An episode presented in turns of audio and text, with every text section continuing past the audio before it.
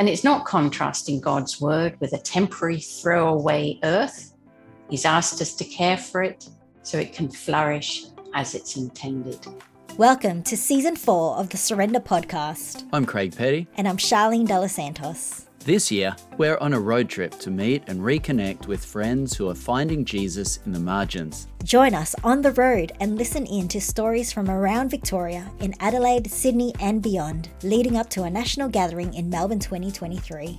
Here's a chance to listen and learn from those who might have walks different to our own. We're hoping you come away inspired to live out the radical call of Jesus amongst the margins. Sally Shaw is a National Director of A Rocha Australia, an international Christian conservation organisation. She lives with her husband Doug in the Aldinga Eco Arts Village in South Australia and is linked to the local Anglican parish church. She's worked in refugee camps, established an NGO, and has multiple academic degrees, She's presently completing a Doctor of Ministry, focusing on designing and running a series of workshops on biblical and practical ways to care for God's creation. Well, welcome, Sally, to the Surrender podcast, our first guest for this season. It's so good to have you. And uh, it'd be great just to hear from you in terms of like, where are you actually podcasting from? I live in Aldinga, which is south of, of Adelaide, South Australia, and it's Kaurna country. Thanks, Sally. And we're currently podcasting Craig and myself on Wurundjeri country in Naarm. So great to have Sally on this podcast episode today. It certainly is. And it was great to meet Sally a couple of times when we were planning our Tarntanya, our Adelaide surrender, and then to meet you face to face then. And thank you for coming on tonight. Can you tell us a little bit about your faith journey and what happened to make you so passionate about mm. this area of caring for creation? Mm. Well, thank you. Thank you for inviting me. Yeah, so I became a Christian when I was 17, actually at a boarding school in the UK. Mm. I trained as a nurse midwife and then later did a discipleship training course with Youth with a Mission. Mm. And at the time, at the end of that course, I they needed nurses and doctors in the refugee Cambodian refugee camps. So I joined that team. I was there working as a midwife for quite a few years. Later, I felt God called me to actually go to Cambodia mm. in the late 80s and to work with World Vision. So I was doing mother and child health and then later community development. That's actually where I met my husband, my Australian husband. Mm. Uh, we then went back to the UK, studied at All Nations Christian College, a mm. great theological college there. And then, in the really from the 90s to 2007, we were back and forth to Cambodia. We had some years in Australia and then mm. two boys, had two boys, and then later adopted a Cambodian girl. Mm. So then in 2007, we returned to live in South Australia. Hmm. And it was while I was doing some re-veg work, getting rid of horrible weeds. Yeah, I had I, these experiences don't happen a lot to me, but uh, I really felt God was calling me as mm. I was getting rid of these weeds to actually be a spokesperson for the injustice of his earth. And uh, he, yeah, he was greatly distressed and saddened by what we've done. Hmm. But he hasn't given up on it mm. and he loves it. I felt he was calling me to be a spokesperson. And that calling was particularly to the evangelical church. So, of course, it, I went, oh my goodness, what about my theology? So mm. I had to hmm. really re examine my rather narrow evangelical faith, um, which ended. So I ended up at Tabor, Adelaide. Mm-hmm. Uh, did lots and lots of studies, which some of it was a master of ministry, and then later I'm now doing an eco, a doctor of ministry. So I focused a lot on eco theology and uh, really looking in depth what the Bible says about care for creation. Mm. And uh, so now I'm, I've just run two workshops and writing up the results of that. And I, my aim is to offer these workshops or some some type of this workshop to churches, paro churches, youth groups when I've finished. Mm. What wow. a wonderful story. And coming from that sense of calling and deep centeredness with God. That's fascinating. And Sally, I guess, yeah, yeah, you had such a strong encounter with God there in that moment to continue like thinking about your theology. There are a lot of Christians who don't think caring for creation is important, um, or sometimes use other scriptures like uh, Matthew 24 about, you know, natural disasters being a sign of the end times and therefore why even care about creation if it's just going to disappear. Um, what kind of things might you say to those people who think that way or, you know, what's a biblical basis for actually caring for creation? Mm, good questions. One of the problems, and we all do it, I do it too, mm. is that we tend to interpret biblical passages with our 21st century lens and our human lens. And, and I think, you know, we, we think we've understood what God is saying in that fashion. But instead, we need to understand what I say is a, from a theological point of view, not a human point of view. What's God saying to us mm. about his care for creation? And the care is humans, non humans, the whole cosmos. And mm. it's actually right there, right from Genesis to Revelation.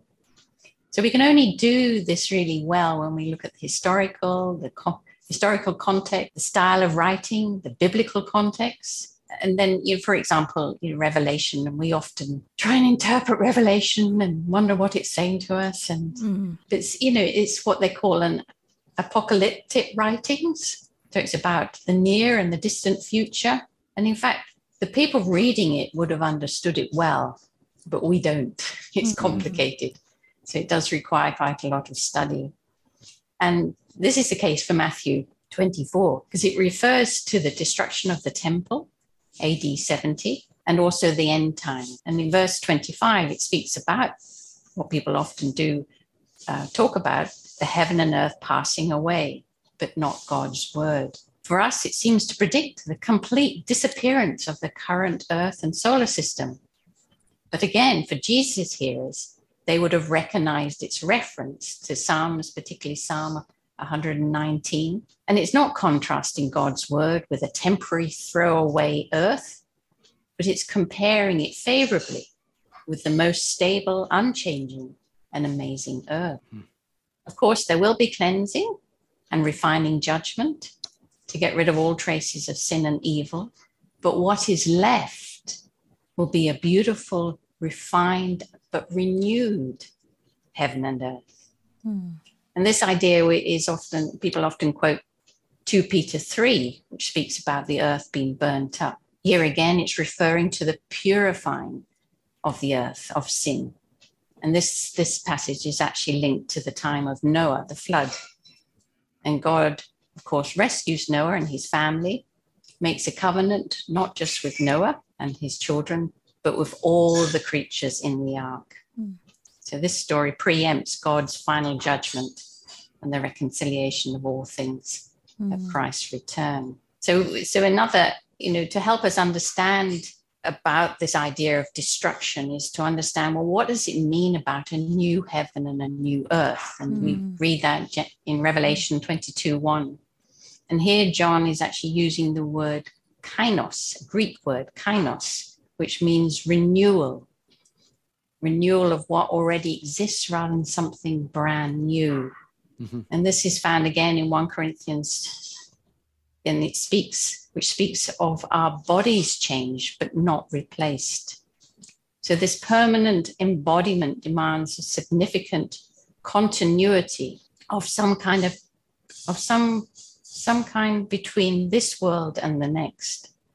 Mm. This idea of continuity also provides part of the ethical basis for creation care. So it's important we adjust our thinking about the material world in accordance to what the scriptures teach us.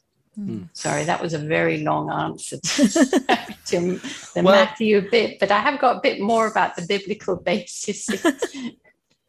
yeah, I mean, I think that's brilliant and certainly very um, complementary, but different to the kind of style of uh, narrative that I grew up with in interpreting those passages and also um, the entire Bible or the end of the story, like you said. So, um, what what else did you want to say around that that theology? Is I think our theology needs to be challenged because, like you say, we've we've interpreted through a mm-hmm. particular lens, but understanding what the first century hearers were hearing and their understanding of the renewal of all creation mm. actually changes the whole story and then the imperatives that we live by. So, the question about caring for creation, what does the Bible say? That it's the whole Bible from yeah. beginning to end, Genesis to Revelation. And we start with Genesis. God made a beautiful earth, said it was very, very good at the mm. end. Mm. And he asks us humans to be caretakers, to care for it. Mm. And we're made in his image. So he's, you know, if we're in his image and he loves his earth, then we should love it too. Mm. And then, despite the fall, God continues to have this intimate, beautiful relationship with humans and creation. Imagine a, a, a triangle, God at the top, humans on one side, the earth on the other, all very deeply interrelated. Mm. And then, of course, sin broke those relationships. Then Christians often say, oh, but Jesus doesn't talk much about the land. And he perhaps mentions a little bit about nature, but that's about it. So it can't be important in the New Testament. Hmm. But one of the reasons for this is because the New Testament readers, their basis was the Old Testament. They knew, they understood the, mm. the Old Testament. So they didn't need it all spelt out again and repeated. They got it, they knew it. But there are many, many passages in the New Testament that can guide us as in our understanding of how Christ understood creation. And for example, 1 John 1 says, Christ was with God in the beginning. Through him, all things were made. And then a very, very beautiful, special poem or hymn, one, Colossians 1 15 to 20. It states, For in him, Christ, all things were created in heaven and on earth. All things have been created through him and for him the last verse is 19 to 20. For God was pleased to have all his fullness dwell in Christ, and through Christ to reconcile to himself all things. In fact, there's seven all things in that mm. passage. Mm. And by making peace through his blood. So Christ died on the cross to bring about reconciliation of all things, all his creation, not just humans. And so the triangle becomes reconciled. Mm. So many New Testament stories speak of Jesus being Lord over creation. His parables often refer to nature. And at his death, there is an, an, an eclipse, the earth shakes, the rocks split. That's just not coincidence. Mm. I think they, they are part of that terrible death. Mm. But then at the resurrection, the earthquake moves, moves the stone away, from the tomb. So again, the earth is responding. And as I've already said, Jesus will return from heaven to earth, and there will be a renewed and purified but amazing earth. So there's nothing, nothing in the Bible that suggests God's going to destroy all that He's carefully and amazingly made. Mm. He's asked us to care for it so it can flourish as it's intended. Mm. Mm. So, what sort of resistance do you hear as you speak to Christians around the place to that way of understanding the Bible and interpreting our calling on this earth? It's a very new concept. For it's it's something that people really struggle to. They'd never hear it at church, mm-hmm. um, and therefore even having a conversation with people, you know, they they struggle to grasp it because they want to go back to their Bibles. They want to know, is it just Sally talking about this? Is this really in the Bible? Mm. And I mean, there, there will be some who've already started to think about it, and it will be, they'll start to put the dots together and go, yes, this is really important. Mm. But I, I think, you know, they, if they're not hearing about it at church, Mm. It's it's mm. it's difficult, and for some, you know, it could be quite disturbing. Mm. Yeah. So, what sort of reflections do you have about how you think the church in Australia is currently either doing well, or as you've alluded to, maybe not doing well in this area of lifting up creation care? Mm-hmm. Yeah, I think the church is starting to change. Mm. Um, I've had some interesting conversations with some uh, people from Alpha Crucis, and um, I've been to talk to some people at Tabor, Adelaide, and uh, yeah, there's a growing eagerness. I think the uh, Tearfund uh, survey report, Mm-hmm. people that's woken people up quite a lot. Mm. So there's there is a, a new awareness, um, but but I think people don't even pastors don't know what to do with it because they Mm. haven't studied it. They don't know quite where to go. Mm. So I think um, you know some deno- denominations like the Uniting Church is has been on this path for a long time, Mm. um, but it's the more conservative evangelicals I think who struggle. They struggle to see how it can be part of God's mission.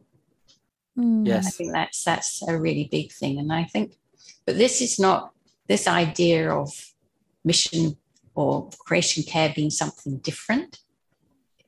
It isn't isn't a new idea. Hmm. It's you go back to Plato.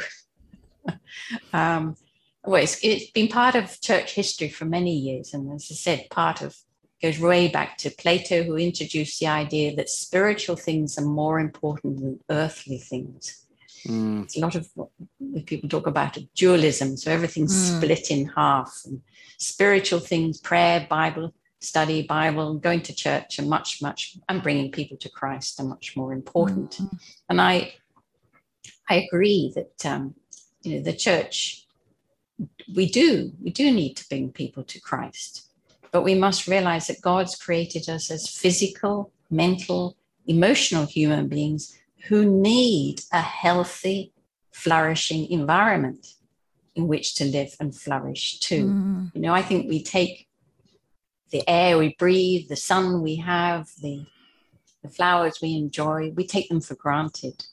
But we actually, we need, this earth is in dire straits and we need to look after it, particularly Mm. for future generations. So I think, um, yeah, so God's also called us to care for our neighbors. And tragically, many of them are suffering from the effects of climate change. Mm. So, you know, if we talk about caring for our neighbors, which is part of our mission, Mm. we need to realize our neighbors need a healthy environment in which to live. And at the moment, they're not. Mm. And it's the most vulnerable that are being most affected. That's right. Of course. Um, I was going to ask you that uh, question actually. Where do you think we departed in history? Where do you think we departed from that ideal of understanding the earth that we're on as God's creation that we're to walk and steward? And, um, and so, do you think it's back in the time of Plato, who was, I think, before Jesus? I think, um, well, I think, I mean, I think the early church definitely got it. You know, I should think they didn't, they didn't have services in smart church buildings and, you know, lots of worship. Uh, they, they were very earthy. And of course, you know, the communion, the bread Mm. and the wine, very much from the earth.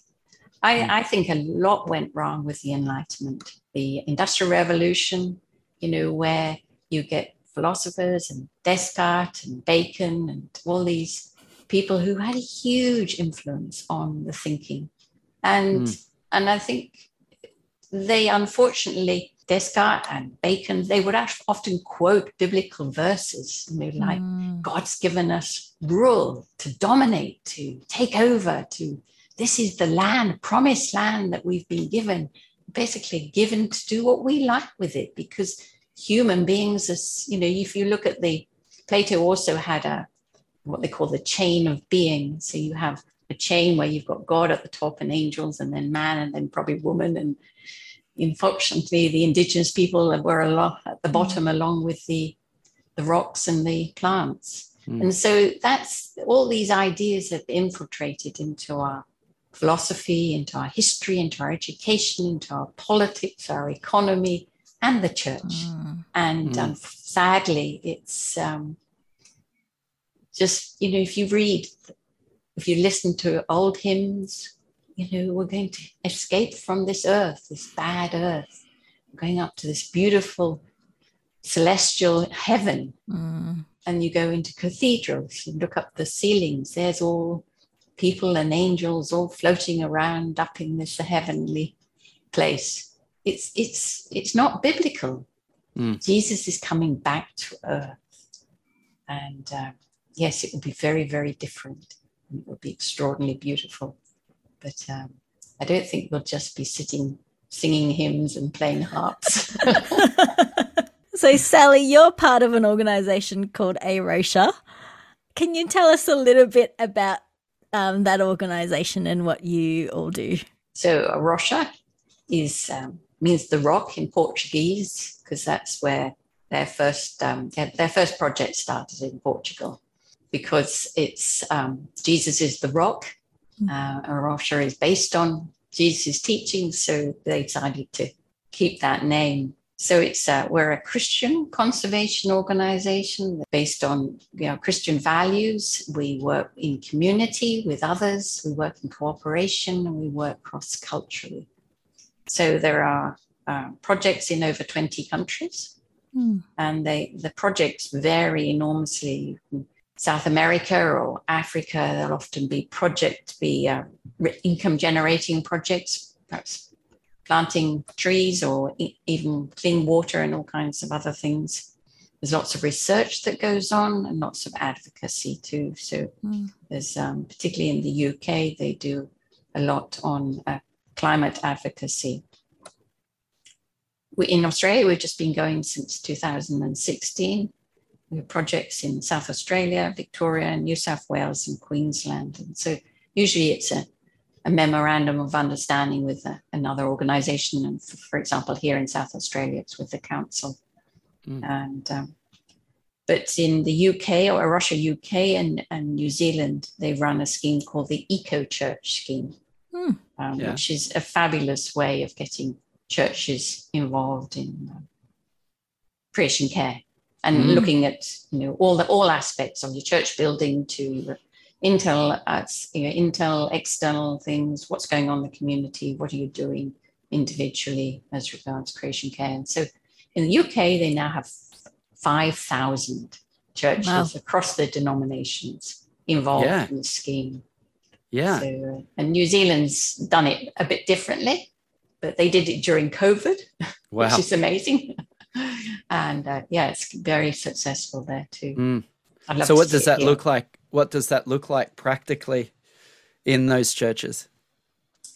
Well, it, has got five um, areas it looks at. It looks at um, your worship and your sermons. What are they about? Um, it looks, as I said, you know, your church building. Have you got solar panels? Have you changed your light bulbs? What's your water? You know, mm. how can you reduce your costs? Um, then it looks at outside, often um, can you do anything about your churchyard, your car park? Can you make a community mm. garden? Could you put more mm. flowers in? Could you mm. encourage birds or a, just a, a, lovely place for people to be? What's going on in your community? Is there, you know, any uh, re-veg groups or community gardens that you could join and be part of and encourage people to do these things? And then what's the uh, overseas? What's, you know, how can you support? How can churches support their neighbors in overseas countries, mm. particularly the developing world? And then what can people do individually at home? Mm. So it's an audit scheme. Mm. Uh, it's all computerized in the UK. And they have they start with a very low level bronze and then they move to silver and gold. So, you know, even St. Paul's Cathedral has a gold award. So, yeah. you know, there's, there's even churches in big cities can can do do a lot. What a great sounding scheme just to keep things less ambiguous and some concrete actions that can be taken and shared together. I love that.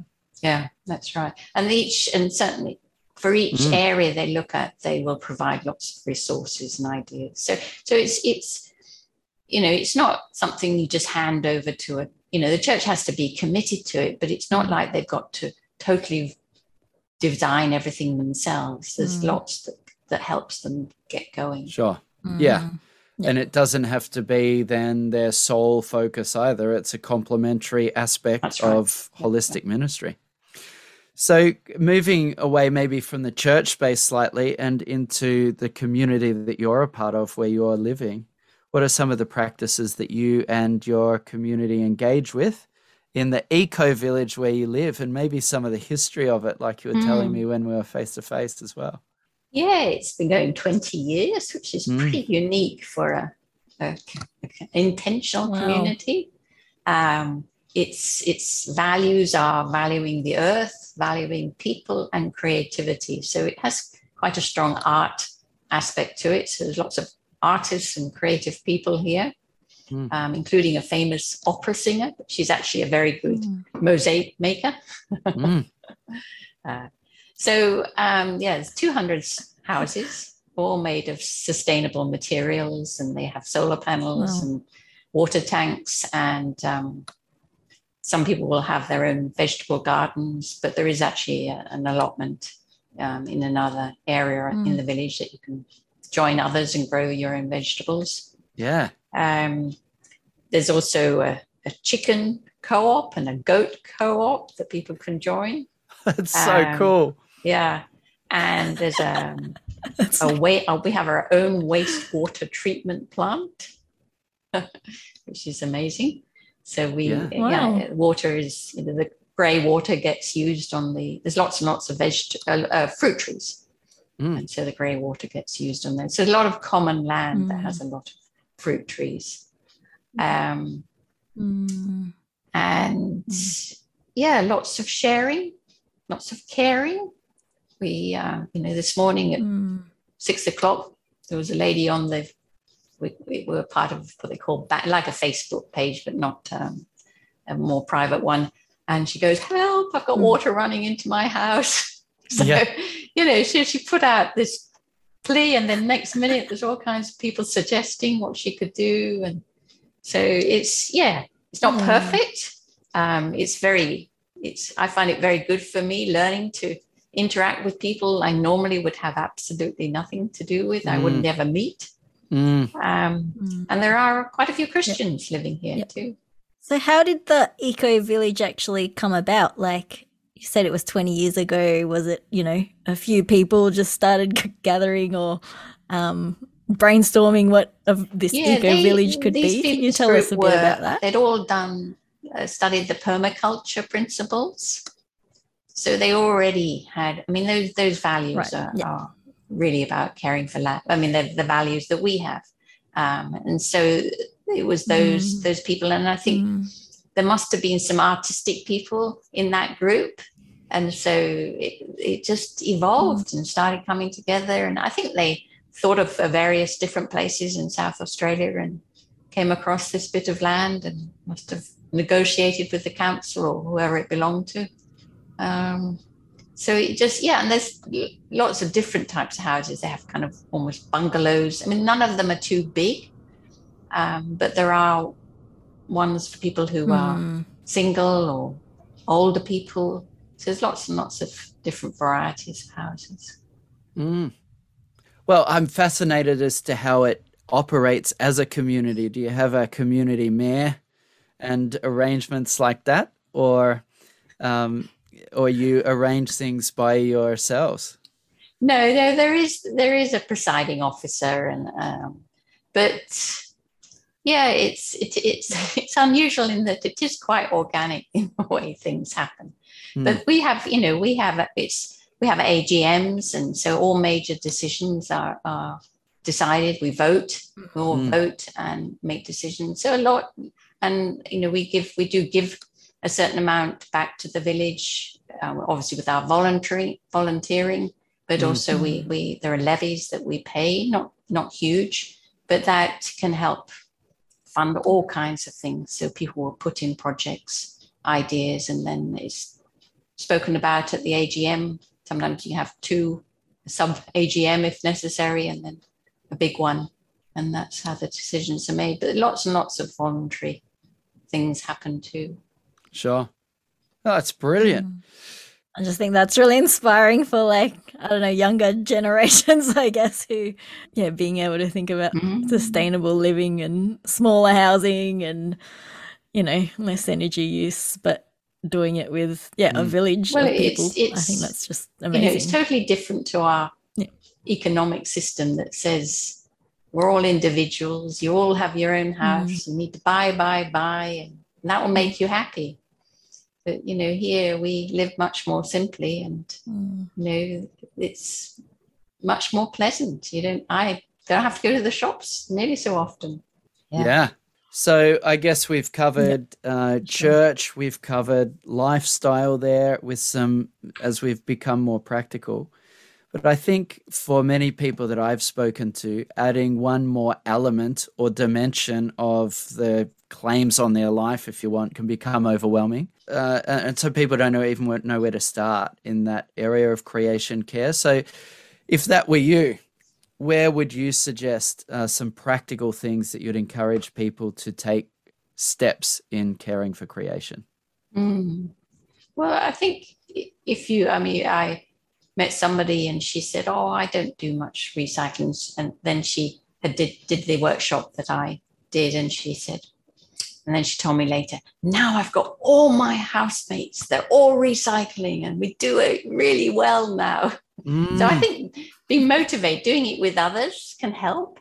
Yes. Um, um, and certainly mm. that, mm. that I've known of others that like to do things with others. And you, you could perhaps have a vegetable garden, mm. Share it with others or, or do it yourself. Um, try and buy just what buy food that you just need so you're not throwing away too much. Yes. Um, you could also mm. buy grains from bulk food shops. Again, you're not using plastic, and um, you can use containers, bottles, and things to store mm. it in. And then, importantly, to buy our clothes and our household items from from Facebook pages or from op shops. Mm. Yeah, we have many Facebook mm. pages, uh, groups mm. that you can negotiate and buy things from. Mm. Um, and I, I, think, you know, certainly reducing our carbon footprint. We can catch the bus more, ride a bike, um, try to reduce our meat consumption or even become vegetarian. Reduce our flying if possible. Mm. And mm-hmm. really important is move our money from the four big banks that support fossil fuels mm. uh, into more ethical ones. And actually, mm. I, that's easier said. That's that's it quite. It's not as difficult as people think it is because the bank, the ethical bank you're moving to, actually are so happy to have you as a new customer.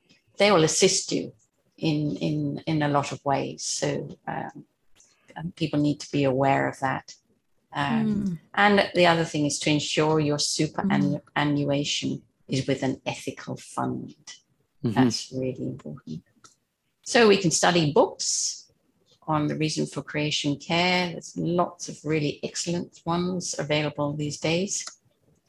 And if you know, you can get involved in a Christian environmental organization like A Rocha, mm. it's um, there's a, a, good group in Victoria, Melbourne, and uh, you can become part of an advocacy group. Tearfund has a very good advocacy group.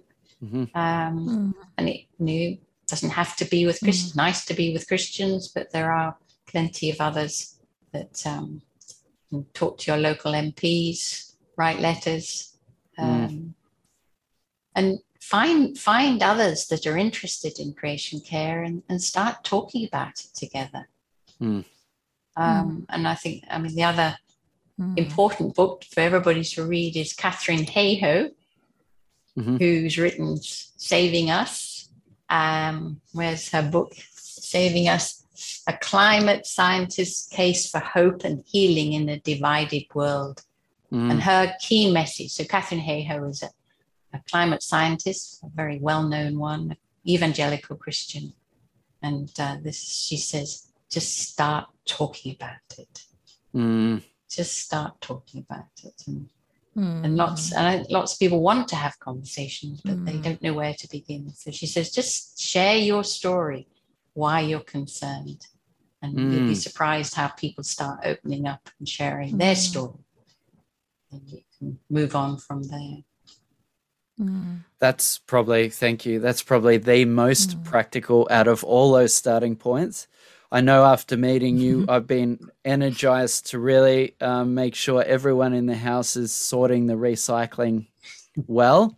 And then the non recyclables that are or the non-council recyclables that are easier just to throw out. We've started sorting them into the garage as well. So I think sorting out, uh, uh, talking about it has impacted um, me and my son, and we've enhanced practices out of, I guess, more of an enthusiasm based on meeting with you and talking about it. And so I'd encourage others to do the same.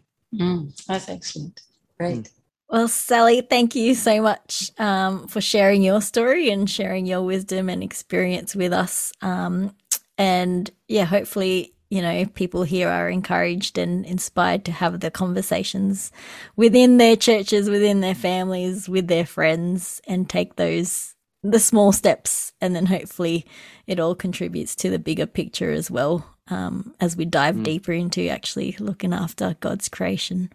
Um, to finish off, we usually do ask quick mm-hmm. questions at the end just for something fun with our guest. Um, so these questions um, fill in the blank. Surrendering to Jesus means? Well, realizing that a sacrificial life is a life of joy, simplicity, and enjoying God's amazing creation. Beautiful. And what is your favorite type of music? Well, uh, yeah, all kinds of music, but I love the Porter's Gate and Resound is a British British group who's just started producing some fabulous music. Nice. And if you could have coffee with a hero of the faith, living or dead, who mm. would it mm. be? John Stott. John Stott. Yep. And if you could travel anywhere in the world, where would you go?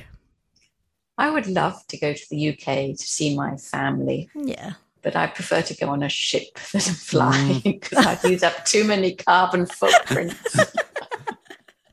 nice. and what is one thing that you're deeply grateful for right now? Uh, living, living in Aldinga. We live near a beautiful beach. So it's a very special place to be in. Mm. Wonderful. Well, thank you, Sally. Thanks for your time. Thanks for your con- contribution to this podcast and also to our time as we gathered as Surrender.